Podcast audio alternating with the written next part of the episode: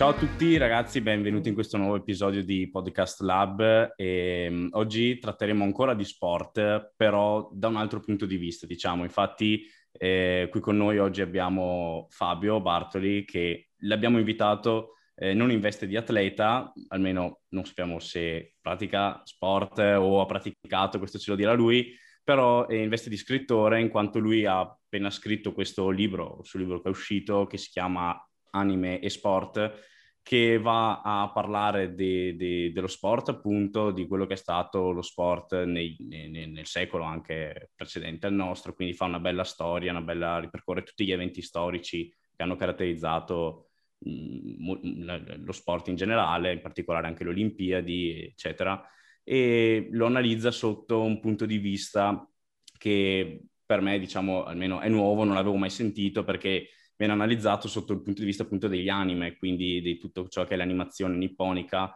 e fumetti comunque, e quindi fa questo parallelismo tra eh, il mondo de, de, de, degli sportivi nella vita reale e, e gli anime, giusto? Si, si, può dire così?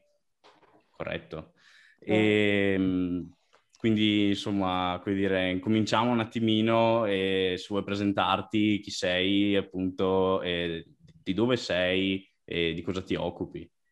Sì, ehm, innanzitutto vi ringrazio per l'invito, per questa piacevole chiacchierata, perché tra l'altro vengo spesso molto più sollecitato sulla parte anime manga che rispetto a quella sportiva, che alla fine i due, um, i due temi che danno il nome al libro, secondo me, nelle mie intenzioni hanno, si equivalgono.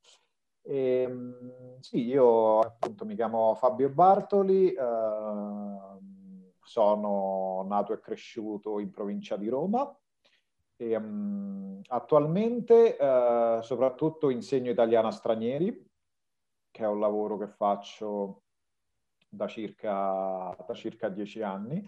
E ho lavorato in questo, in questo settore soprattutto in Russia, dove tra l'altro ho, ho iniziato anche in maniera del tutto casuale a lavorare nel campo dell'intrattenimento per bambini e da poco ho provato a intraprendere uh, questa carriera dal punto di vista personale perché in Russia lavoravo per un'azienda, ma principalmente ecco, uh, questo libro appunto parla anche di due mie grandi passioni perché uno dei miei grandi sogni di gioventù era fare il giornalista sportivo ed è tra l'altro anche il motivo uh, che all'epoca mi sembrava estremamente pertinente, ma poi ho visto che poi effettivamente non lo era, per cui all'università mi iscrissi a Scienze della Comunicazione. E, ehm, però lì mm, scrissi appunto la mia tesi, um, uh, diciamo la materia in cui mi sono laureato era sociologia dei mass media, la mia tesi era proprio sempre sull'animazione giapponese, il libro, eh, la sua elaborazione è un libro pubblicato ormai circa dieci anni fa che si chiama Manga Scienza e da lì diciamo ho iniziato a fasi piuttosto alterne a occuparmi uh, del mondo anime e manga, però diciamo c'era anche questo elemento dello sport che, che scalciava e voleva molto venire alla luce da tanto tempo e quindi anche complici le ormai prossime Olimpiadi di Tokyo, manca poco più di un mese, ecco, mi, questa uh, questo evento mi ha fatto capire che era il momento giusto per, per realizzare questo prodotto. Ma te hai un passato da sportivo oppure ti sei semplicemente solo da sempre interessato all'informazione, alla narrazione, non so, de, de, dello sport?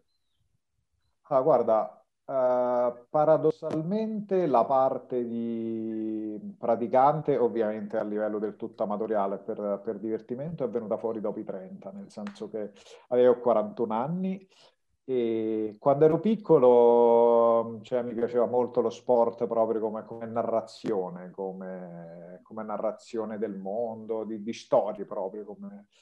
E ho sempre un po' giocato a calcio perché comunque, sapete, cioè il nostro paese alla fine... Si, ba- si fonda sul calcio. È un po' una, una monocultura sportiva, però poi ecco, crescendo ho iniziato anche perché proprio per un punto di vista di, di, di gestione di sé, adesso pratico regolarmente, vabbè, jogging, nemmeno la definire corsa, comunque mi alleno tutti i giorni. Quando ero a, a, Mosca, dove ho vissuto nei sei anni e mezzo precedenti, oltre a giocare regolarmente a calcetto, mi ero molto appassionato al pattinaggio su ghiaccio.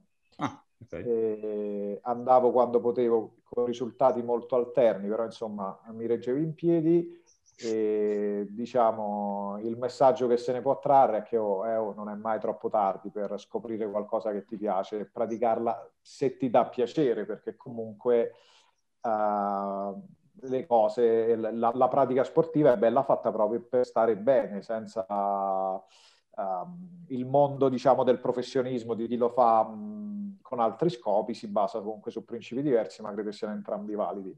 Sì, sì, sì. Ti capisco benissimo perché appunto eh, io vengo dal mondo del, del BMX, l'ho fatto per 15 anni, adesso sto vivendo per studio a Trieste, là non posso praticarlo e ho deciso di cominciare ping pong in una palestra per dire, quindi perché mi ha, sempre, mi ha sempre ispirato un po', non sono mai riuscito oltre a giocarci magari al parchetto con gli altri, ho sempre una cosa che ho voluto approfondire bene, ho detto là posso ripartire da zero, diciamo, quindi, quindi capisco. Beh, tra l'altro voglio dire, visto che parleremo di Asia, il ping pong è uno, è uno sport preponderante. Beh, volevo fare già la piccola ho visto l'anime ping pong di animation. Eh, sì, sì, poi tra l'altro, a parte che è mh, mm, lo sport più popolare della Cina e quindi necessariamente, inevitabilmente tra i più popolari del mondo, mm-hmm. E poi, tra l'altro, a me ma, ma, mi affascina molto il ping pong per quella proprio che è la storia che è definita della diplomazia del ping pong, cioè quando americani e cinesi sono ritornati a parlarsi proprio perché c'era questo giocatore di ping pong eh, americano che chiese un passaggio al pullman della squadra cinese e dopo decenni di gelo eh, abbiamo avuto la prima volta uh, cinesi americani che, che, hanno ripreso a parlarsi prima delle, molto prima delle rispettive diplomazie che anzi sono arrivate, arrivate dopo, hanno, hanno fatto da follower diciamo. Pazzesco, diciamo, non lo diciamo che forse adesso potrebbe, potrebbe riservire anche adesso, no? Come oggi, come oggi. Assolutamente sì. Eh, io invece ti faccio una domanda perché sono super curioso, eh, anche perché parlando anche di Asia, eh, sappiamo che comunque hai fatto anche un po' di viaggi, specialmente in Giappone, anche per, il, per la sorte dei tuoi libri, se non sbaglio. Eh, sì, guarda, in realtà sono stato solo una volta, però diciamo ho, l'ho talmente sviscerato perché ero... Eh? E quindi sì, mio, la prima cosa che ho scritto, che è il mio diario di viaggio, si chiama Vado che torno, parla del mio viaggio in Giappone. E com- com'è che l'hai vissuto? Nel senso, comunque hai, hai sempre avuto questa passione per, per, gli anime, per il Giappone, per quel, diciamo, quel tipo di comunicazione, quel tipo di cultura? Allora, questa è una bella domanda. E, ehm, allora, io ehm, sono nato nel 1980 e lì gioco forza proprio per una questione generazionale. Ehm, ho, sono cresciuto con gli anime che tra la fine degli anni 70 e l'inizio degli anni 80, per, per varie ragioni contingenti, hanno iniziato a popolare la nostra TV. Quindi quella è stata una fase che è stata preponderante durante l'infanzia, ma che poi ho totalmente accantonato durante l'adolescenza, cioè proprio uh, in forma an- an- anche più di marginale. Poi l'ho recuperata, um, diciamo, in una fase, spero, più adulta e proprio nel periodo che mi ha portato alla scrittura uh, della mia tesi che ormai, insomma, parliamo del, del 2005. Mm. io in Giappone sono stato nel, nel 2010 e eh, credo il mio viaggio eh, sia giunto nel momento giusto, cioè in, una, in, un momento più consapevole e la mia esperienza era proprio quella di, eh, di voler toccare con mano dei luoghi tanto spesso, tanto spesso immaginati. Per esempio la stessa cosa mh, l'anno scorso, oh no, già due anni fa, perché poi è arrivato il Covid. Nel 2019 sono sempre stato in Estremo Oriente e sono andato anche a Seoul e la prima cosa che ho fatto sono andato al Parco Olimpico perché ehm, a parte le Olimpiadi di Seoul sono quelle di cui ho i primi vaghi ricordi. Le prime che mi ricordo benissimo sono Seoul del 1988, le prime che ricordo bene sono quelle di Barcellona 1992. Però appunto già anche quando ero bambino ehm, alcuni anime eh, parlavano proprio delle atlete che si preparavano a Seoul 1988. Era Io, Attack Number One, giusto? E Attacker You, Ah, Attack sarebbe, ok. Mm, possiamo, um, usiamo entrambi i nomi, diciamo Attack Number One sarebbe Mimi e le ragazze della pallavolo, mm. che è mm-hmm. degli anni 70, mentre eh, Attacker You, in Italia famoso come Milashiro, eh, tra l'altro che è un anime che è trasversalmente comune alle generazioni perché Mediaset lo ha replicato proprio all'infinito. Sì. E, e, tra l'altro voi che siete molto a noi, a noi è arrivato. Cioè, proprio perché penso che Mila Shiro e Lady Oscar siano uh, le due serie uh, insieme a Dragon Ball che Mediaset abbia trasmesso di più. Sì, anche Ollie sì, e Benji. Sì, assolutamente. Assolutamente. Benji, esatto. anche questo vedete è arrivato a voi. Vabbè, poi ci sono pure uh, tutte le serie successive a quella primissima degli anni Ottanta. Però ecco, c'era questa voglia di dire, mm, ok, questa cultura uh, fa parte della mia vita perché è entrata, diciamo, dentro di me a bassa intensità. Quando ero piccolo e non avevo strumenti per elaborarla. Uh, vediamo che succede adesso che sono più grande e quindi l'approccio è necessariamente diverso. E volevo chiederti invece qual, qual è lo sport che, che, che predomina insomma, in Giappone? Qual è quello un po' come qua il calcio in Italia, insomma. Allora, uh, è ed è, ti rispondo subito, è uno sport su cui ho imparato molto scrivendo questo libro, ammetto che ne sapevo piuttosto poco, ed è il baseball. Sì. Il baseball. Perché... Avrei detto tutto tranne il baseball. eh, ma in realtà dire tutto tranne il baseball ha molto senso perché non c'è nessuna ragione per cui noi immagineremmo il baseball come... Ehm, Più sport americano me lo immagino. Eh, però guarda che è successo che ehm, a metà degli 800, del, del 1800, quando il Giappone è diventato un paese moderno, cioè aprendosi all'esterno dopo tre secoli di isolamento, Uh, aprendosi all'esterno volente o nolente perché arrivarono le navi americane e che intimarono l'apertura dei porti o mh, altrimenti sarebbe finita a cannonate e i giapponesi uh, decisero per l'apertura dei porti. solito, solito, stile americano, diciamo. è così, all'epoca la diplomazia del ping pong uh, ancora non c'era.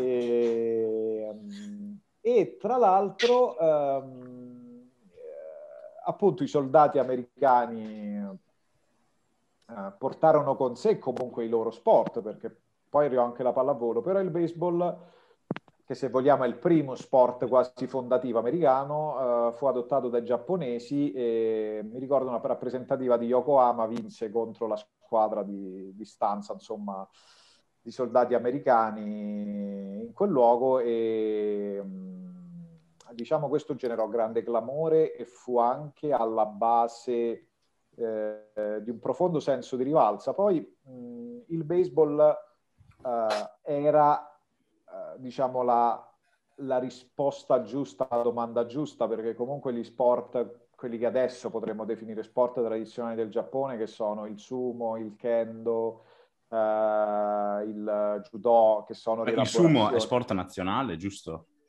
sì. Esatto. La differenza, cioè sostanzialmente, è, è, appunto questa, cioè della dimensione prettamente individuale di tutti gli sport che sono anche rielaborazioni di elementi sportivi, culturali dell'antico Giappone e, e il baseball uh, arrivò proprio quando uh, il Giappone si stava strutturando come Stato-nazione, quindi serviva anche un gioco uh, che in un certo senso um, contribuisse a cementare questa idea di, uh, di comunità. Sì, sì, sì, certo. e, tra l'altro, sì, e quindi mh, questa storia che, uh, e tra l'altro i giapponesi parlarono del samurai baseball da contrapporre mm. al baseball americano. E poi se pensiamo, ed è questa una cosa che io credo sia unica al mondo, poi voi mi potrete anche dire se siete a conoscenza di altri elementi simili, ed ecco perché l'elemento anime manga è centrale, perché il, tor- il baseball in Giappone è più importante a, a livello liceale rispetto che a livello professionistico. Eh, c'è per esempio il Koshien, che è il uh, torneo liceale eh, diviso prima nella parte primaverile e nella parte estiva, che è quella più importante, eh, ha un'importanza e riscuote ascolti televisivi che sono enormemente maggiori di quelli dei professionisti. Poi, certo, anche il mondo professionistico sì, sì, sì. è emerso, anche perché poi ci sono due giocatori come Ciro Suzuki e Deki Matsui che sono diventate star in America e questo ha contribuito. Però rimane il fatto che c'è questa cosa particolare, perché anche insomma non è che negli Stati Uniti i campionati NCAA di basket sono più importanti sì. dell'NBA. Quindi, vedete, è una storia peculiare da tutti i punti di vista, secondo me. Io invece vorrei introdurre, diciamo, un primo parallelismo fra eh, sport in termini proprio stretti e eh, appunto gli anime eh, ho avuto l'occasione di poter leggere alcune pagine del, del, del suo libro e eh, da appassionato di basket non posso che non fare la domanda o le domande sul basket. Eh, quindi il, il, primo parallelismo che eh, lei fa è ehm, sicuramente la NBA contrapposta all'anime di Slam Dunk in questo caso. Eh, quindi volevo sapere innanzitutto se appunto, anche se è una domanda scontata, eh, se hai seguito l'anime o letto il manga di Slam Dunk, ma anche se è una, è una, cosa scontata, però magari non hai letto il manga o hai solo guardato l'anime, oppure tutte e due. E poi volevo sapere anche giusto un piccolo accenno sulle, sulle um, similitudini e uh, le, le, le possiamo dire, le discriminazioni di, tra il ba- le differenze fra il basket e appunto slam dunk. Allora, questa in realtà quella che pone come prima domanda scontata non le ha fatto perché conosco molto meglio l'anime. Diciamo, in questo libro mi sono focalizzato soprattutto appunto sulla parte dell'animazione e faccio dei riferimenti al manga qualora ci siano delle differenze, cioè per esempio uh, l'anime di Slam Dunk ha una durata minore rispetto al manga, però devo dire che la cosa che a me piace molto di Slam Dunk è che uh, Ta- Takeko Inoue, che è l'autore, lo conclude quando è il momento di concluderlo. Cioè, secondo me, finire una storia quando è il momento di finirla è, uh, è sicuramente un valore aggiunto perché avrebbe potuto immaginare quei ragazzi farsi strada, farsi largo prima in Giappone fino ad arrivare in NBA. Sicuramente la storia sarebbe durata di più, sicuramente avrebbe venduto più copie, ma sarebbe stata una storia diversa. E quindi questo è, è, il primo elemento. Rispetto all'NBA, allora, mh, sicuramente ci sono tanti punti di contatto. Uh, per due ragioni principali, anzi per più di, di due ragioni, però mh, allora, prima è che comunque le divise delle squadre liceali ricalcano tutte quelle delle squadre NBA come i Lakers, eh. i Chicago Bulls, gli Utah Jazz che all'epoca ah, sì. Sì, ecco, erano insomma tra i competitor maggiori dei Chicago Bulls di Jordan. Uh, poi uh, tante, uh, tante tavole proprio del manga uh, sono mutuate da delle reali azioni uh, dell'NBA. C'era proprio, avevo visto proprio um, su internet qualcuno che si era proprio divertito a, a fare questo parallelismo. C'era tra l'altro una schiacciata di Patrick Ewing che aveva fornito spunto per una delle tavole più iconiche. La two hand, se non sbaglio, quella a due mani. Esatto, quella esatto, la, tipo che... power move, possiamo dire. che poi diventa, diventa, un po' il punto di forza di Takenori Akagi, che è um, il capitano del, del liceo. Il gorillone. Esatto. E uh, poi uh, magari sì, uh, il gorillone è simile a padre Queuing, però chi è proprio, chi è proprio spudoratamente co- copiato, possiamo, o ispirato al personaggio reale è il protagonista Anamichi Sakurai, che è Dennis Rodman, sì. e, e, l'allenatore della squadra, che è il professore, il signor Anzai, che è Phil Jackson. E qui vediamo, insomma, che siamo proprio in piena epoca Chicago Bulls, Chicago Bulls di Jordan e non è un caso che Slam Dunk arrivi nel periodo dei Chicago Bulls di Jordan, eh, a, dopo che diciamo, la rivalità tra i Lakers di Magic Johnson e, e i Boston Celtics di Larry Bird hanno segnato gli anni Ottanta, ma quello eh, prima c'è stato insomma riferimento a Barcellona 1992 è l'epoca del Dream Team. Volevo far vedere e parlavi prima dal tuo libro. Ah, esatto, grazie. E quella del Dream Team di Barcellona, cioè la squadra nazionale americana di basket composta per la prima volta di professionisti, è uh, quella che è l'esempio di come uh, siamo in presenza uh, parallelamente di una grande operazione non solo sportiva, ma mediatica nello stesso tempo e lì entriamo pienamente negli anni 90 che sono l'inizio di, una, di un'epoca dello sport che insomma in varie gradazioni ci ha portato finora. Ottimo, grazie mille. Prego. Io volevo, no, non so chi c'era, Nicolò, voleva parlare? No, vai, vai, vai. Dicevo, volevo farti questa domanda qua come i manga possono unire tematiche sociali al di fuori dell'ambito sportivo con il genere Spokon. Cioè, nei manga possiamo ritrovare quelle tematiche sociali che caratterizzano quel determinato periodo storico. No? Lo si può vedere, per esempio, dicevo, facevo l'esempio in Rocky Joe, per esempio, o in altri Spokon. Eh, anche in Slam Dunk. Appunto. Anche in Slam Dunk. Accidenti, direi, per non, uh, per non lasciarmi andare espressioni più colorite.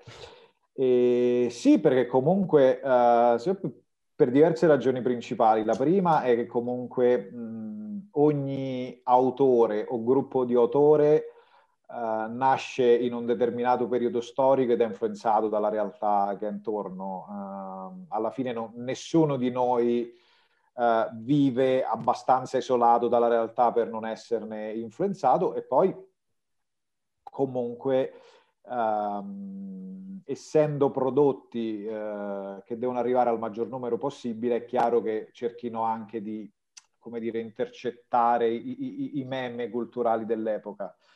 Nello Spokon questo, nel genere sportivo, diciamo che um, ha un gancio forse uh, ancora più facile, no? perché se vogliamo tutte le grandi storie di sport sono parabole ideali, nel senso um, um, sia Rocky Joe che Slam Dunk che voi avete citato uh, partono da prospettivi diversi ma simili, no? c'è sempre comunque, eh, nonostante eh, il primo parli di box, il secondo di basket, c'è la figura dell'outsider, uh, c'è la... Um, uh, che però si muove in un contesto diverso. Rocky sì, c'è un po' è... sempre quella rivalsa, no? la, la, la scalata. Esatto che poi è, al di là, è comune molto a tantissimi racconti di sport della realtà, cioè lo sport come metodo per esprimersi, eh, per emergere, eh,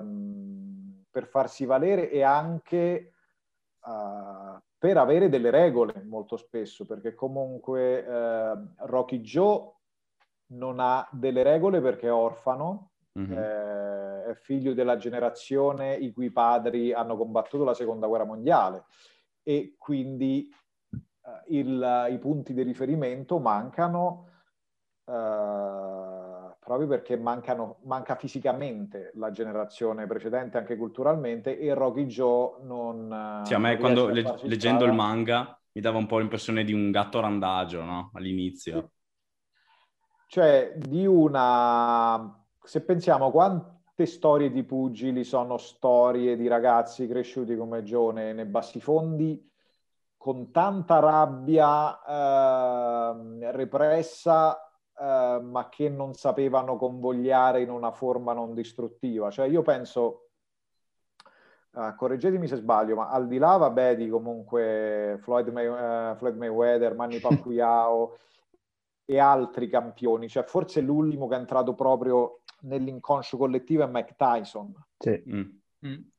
Eh, voglio dire, la storia di Mike Tyson è quella, cioè l'idea di un ragazzo che è sostanzialmente una belva ferita e che trova in, nel suo allenatore e mentore Cus D'Amato uh, chi sa convogliare quella rabbia, chi sa indirizzare quella rabbia. In Joe c'è il personaggio del, del, suo allenatore e manager che è Dan Peitang che sostanzialmente fa quello che Cus D'Amato ha fatto nella vita di Tyson, ma gli esempi potrebbero essere tanti altri. In Slam Dunk troviamo un'epoca diversa, quindi il Giappone dei primi anni 90, cioè di un Giappone che a cavallo tra il suo periodo di massima ricchezza, massima espansione economica, eh, prima della sua crisi economica che in fondo a vario grado dura ancora oggi e da un profondo Uh, da una profonda condizione di anomia sociale. E quindi in Slam Dunk vediamo mh,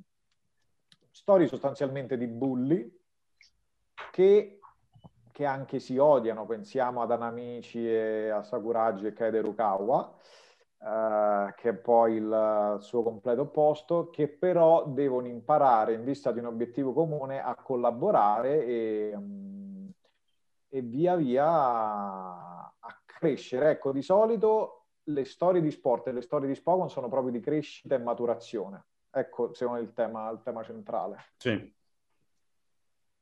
Sono, sono d'accordo, esatto. È una cosa che ho riscontrato poi, che era quell'argomento a cui volevo collegarmi, e che volevo, se mi davi te il consenso, leggere una frase del tuo libro che mi ha particolarmente colpito, e che diceva, era, parlava, eh, era nel, nel, capitolo dove parlava di eh, lo Spokon, il sogno olimpico, Kozo e Ayuara, figlia delle streghe d'Oriente, quel capitolo lì. E c'era questa cosa che c'era scritta che diceva eh, il masochismo insito in questo genere di anime è dovuto a molte ragioni, il senso del dovere tipico della cultura nipponica, l'etica della sofferenza, lo spirito di totale dedizione a una causa nobile.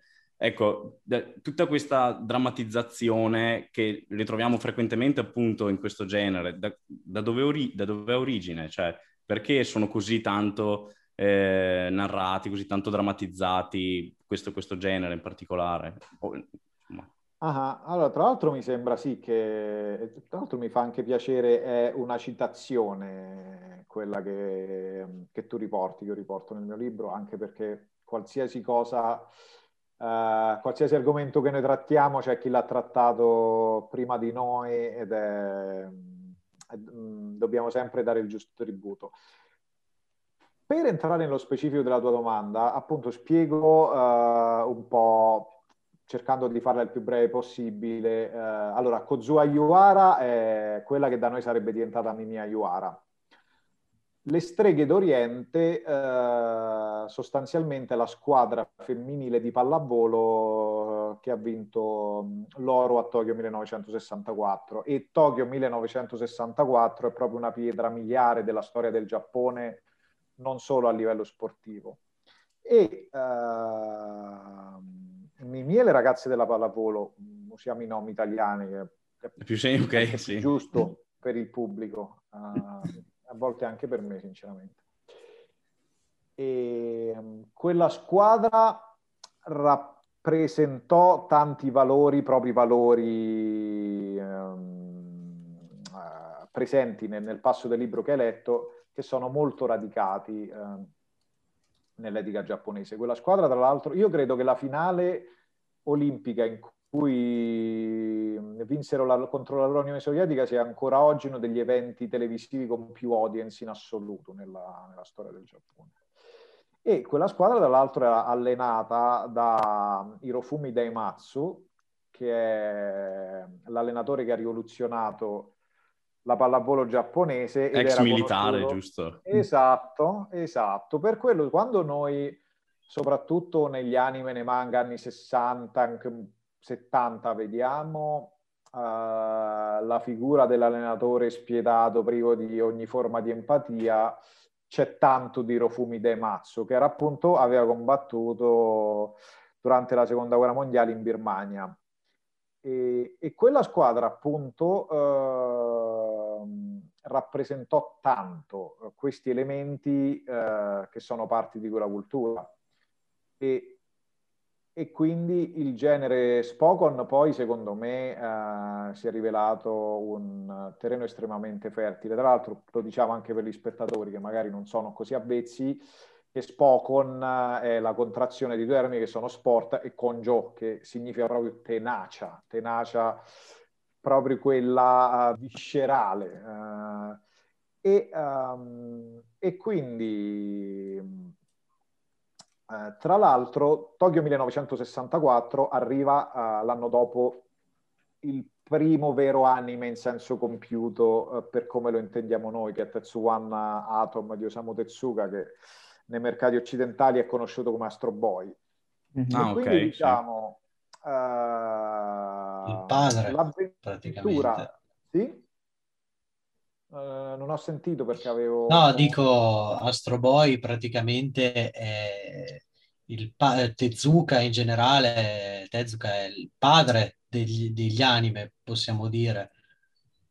Eh, assolutamente sì. Eh, tra l'altro lui in Giappone è conosciuto appunto con l'appellativo di dio del manga, ma è colui che ha dato l'imprinting uh, all'industria degli anime per come è nata e per come, per come la conosciamo oggi.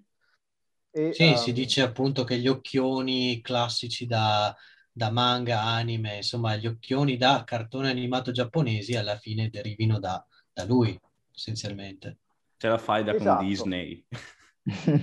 No, che poi in realtà c'è la cosa, la cosa particolare è che Tetsuga si è ispirato a Disney e, e, non è che abbia mai nascosto la sua fascinazione, cioè c'è tanto di, di Bambi in quegli occhioni. Yeah. Poi, mh, non so, se vogliamo possiamo sempre, insomma, risalire all'origine, vedere che c'erano anche altri elementi e stilemi grafici che andavano in quella direzione. Però gli occhi grandi eh, si usano soprattutto proprio per... Cioè, Bambi ci avrebbe scatenato molta meno empatia senza quegli occhioni e, um, e, gli occhi grandi appunto, a parte la ragione tecnica per cui è più facile disegnare magari occhi grandi che, che diciamo i classici occhi a mandorla giapponesi, ma gli occhi in, in, quella misura permettono all'autore di esprimere più emozioni, cioè eh, le, le, le, stelline banalmente che a volte vediamo negli occhi, altrimenti non avrebbero potuto essere rappresentate.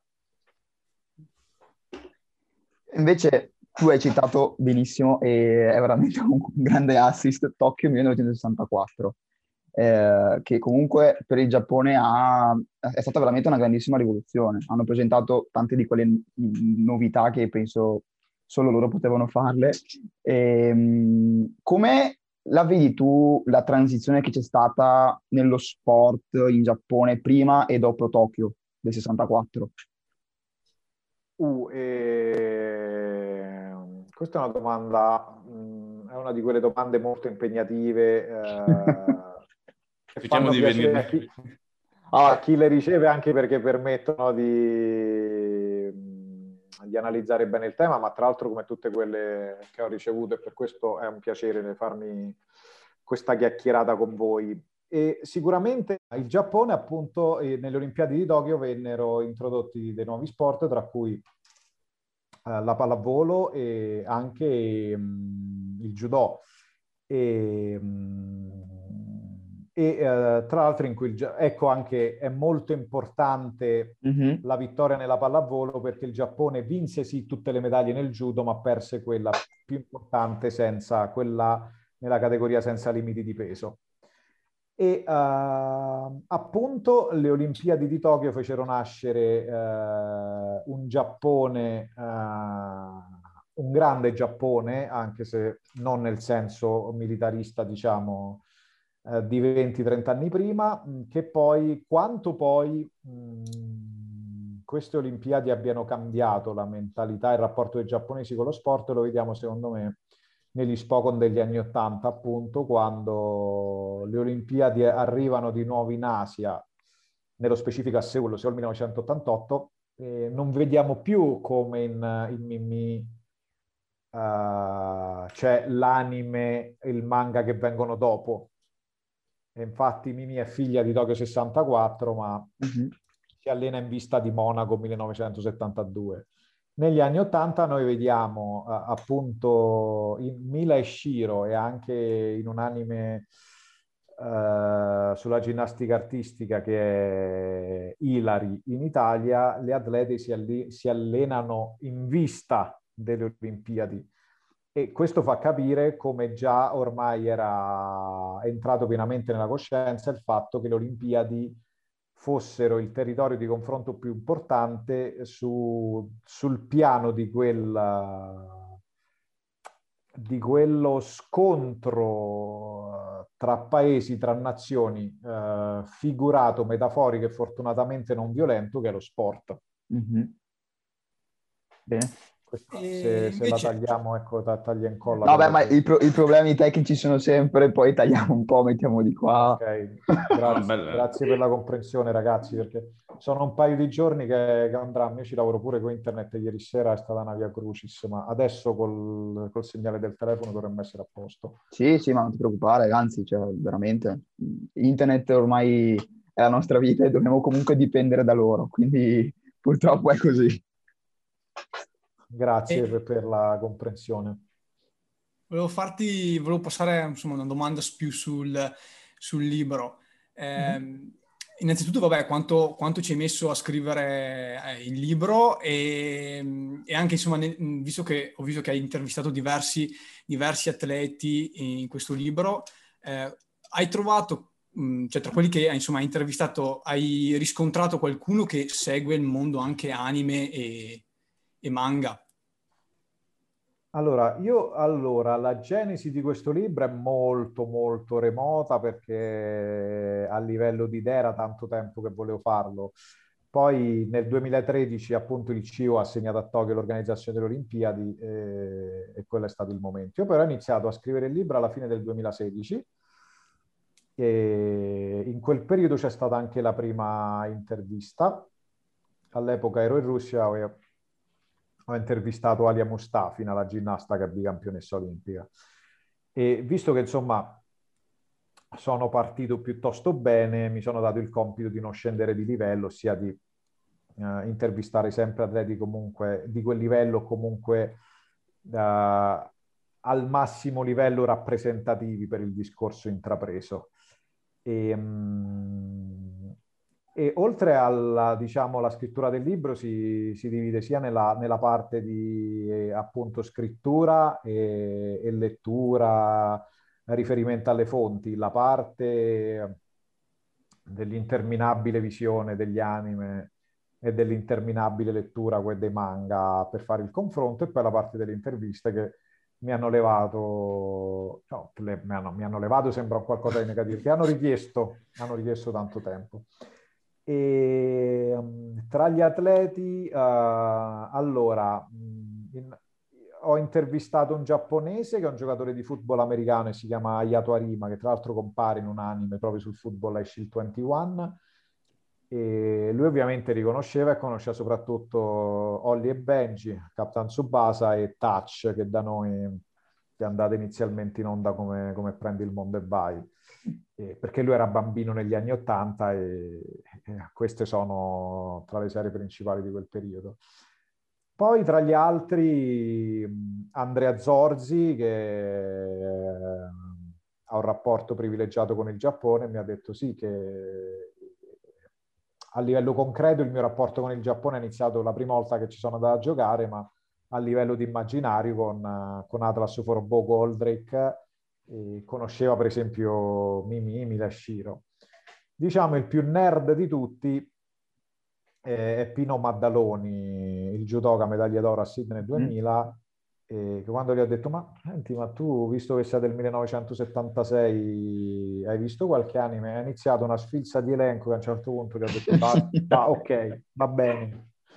E mi ha detto addirittura, no, no, ma io volevo vincere la medaglia d'oro e la volevo vincere in Australia perché in Australia è ambientato Giorgi, che non so se voi non sì. parliamo assolutamente sì, di sì, sì, sì. Perché io quando sono arrivato in Australia mi sono, fatto, mi sono fatto una foto con il koala Brisbane e il koala di Giorgi. Ah, e poi non so, eh, Juan Carlos Ferrero che è spagnolo ed è un mio coetaneo, anche lui conoscevo gli Benji perché e questa è una storia curiosa, in Spagna negli anni Ottanta era molto famoso, ma proprio perché a un certo punto in Europa eh, sostanzialmente in uh, Francia, Germania e Spagna iniziano a vedere tutte le serie Mediaset all- all'epoca Fininvest perché Berlusconi tenta la scalata eh, appunto con la 5 in Spagna, Telefunf in Germania, la Senk in, uh, in, Francia, insomma avete visto che il numero 5 come canale 5 ricorre.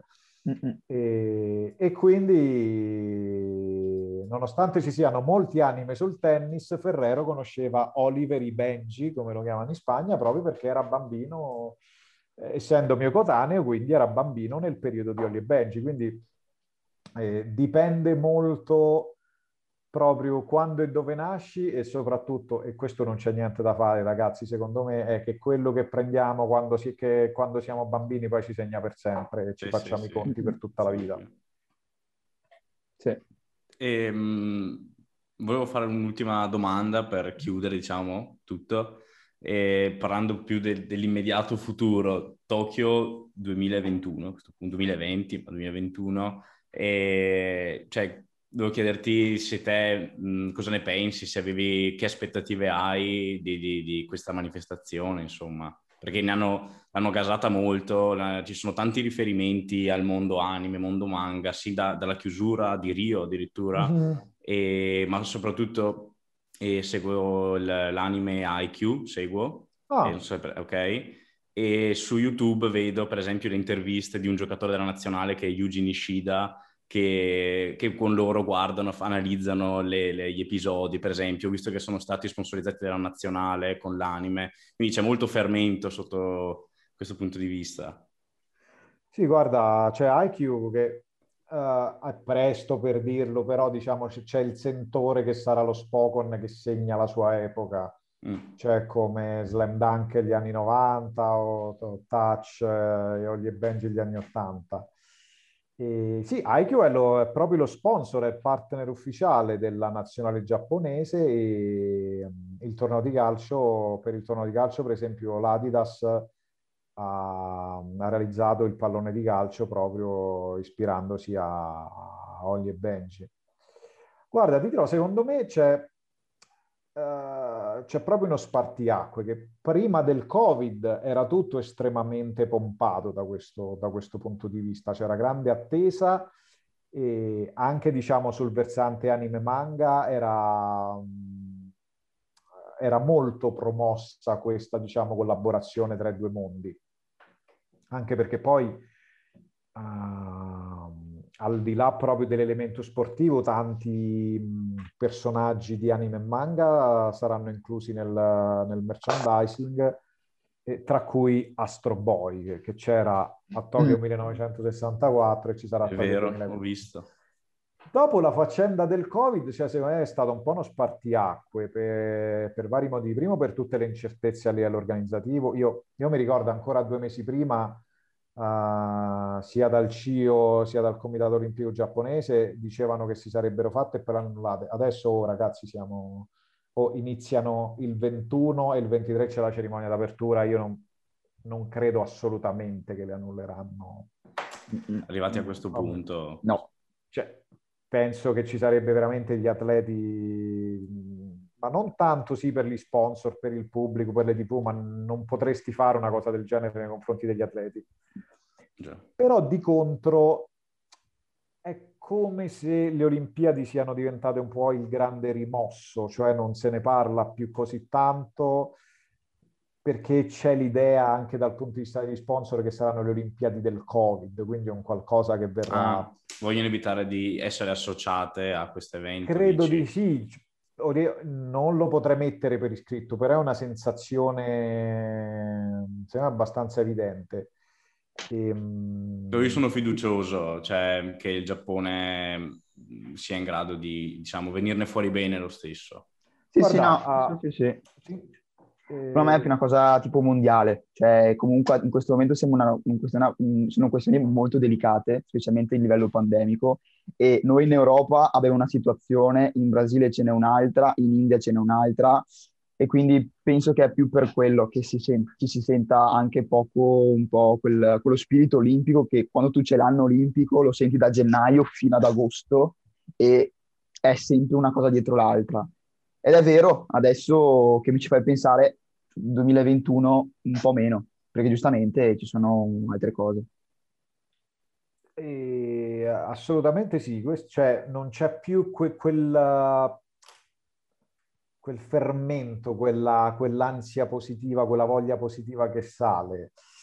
E io, guarda, questo, questo, non lo so, secondo me uh, l'NBA, eh, cioè con la, con la, famosa bolla di Orlando, eh ci ha dimostrato che in fondo è possibile. Io adesso ovviamente non saprei qual è, qual è il rapporto numerico tra gli atleti olimpici con le varie delegazioni e comunque un altro grande carrozzone che è l'NBA. Però, se vogliamo, eh, la faccenda della bolla di Orlando, cioè spiego magari per chi mh, cioè l'aver portato sostanzialmente tutta, le, tutta l'NBA in un unico posto. In un unico posto, senza contatti con il mondo esterno, ha permesso lo svolgimento alla fine della stagione regolare dei playoff e delle finals. Quindi da quel punto di vista credo che eh, gli americani abbiano dimostrato che in fondo è possibile e abbiano dimostrato che io credo che il titolo dei Lakers uh, non valga meno di altri titoli conquistati in altre stagioni a livello sportivo. Però c'è appunto questa situazione di, uh, di mancanza della grande festa, perché alla fine... È una uh, cerimonia, cioè alla fine c'è tutto il contesto, sai, sì. Nel senso, voi praticando anche sport, no? avrete visto che secondo me c'è una differenza tra i grandi eventi e lo sport nella sua quotidianità. Mm-hmm. Tra l'altro adesso ci sono pure gli europei di calcio, eh, che grandi eventi coinvolgono anche le persone a cui dello sport in fondo non è che interessa molto, cioè diventano un grande evento condiviso. Adesso quella condivisione non, non si sente perché c'è fondo la grande incertezza che attanaglia tutti noi. Se poi però le Olimpiadi del Covid diventano le Olimpiadi e il Giappone riesce a organizzarle bene e diciamo il piano si ribalta, cioè da questo senso quasi di, di, di scoramento e di rimosso, rinasce quella...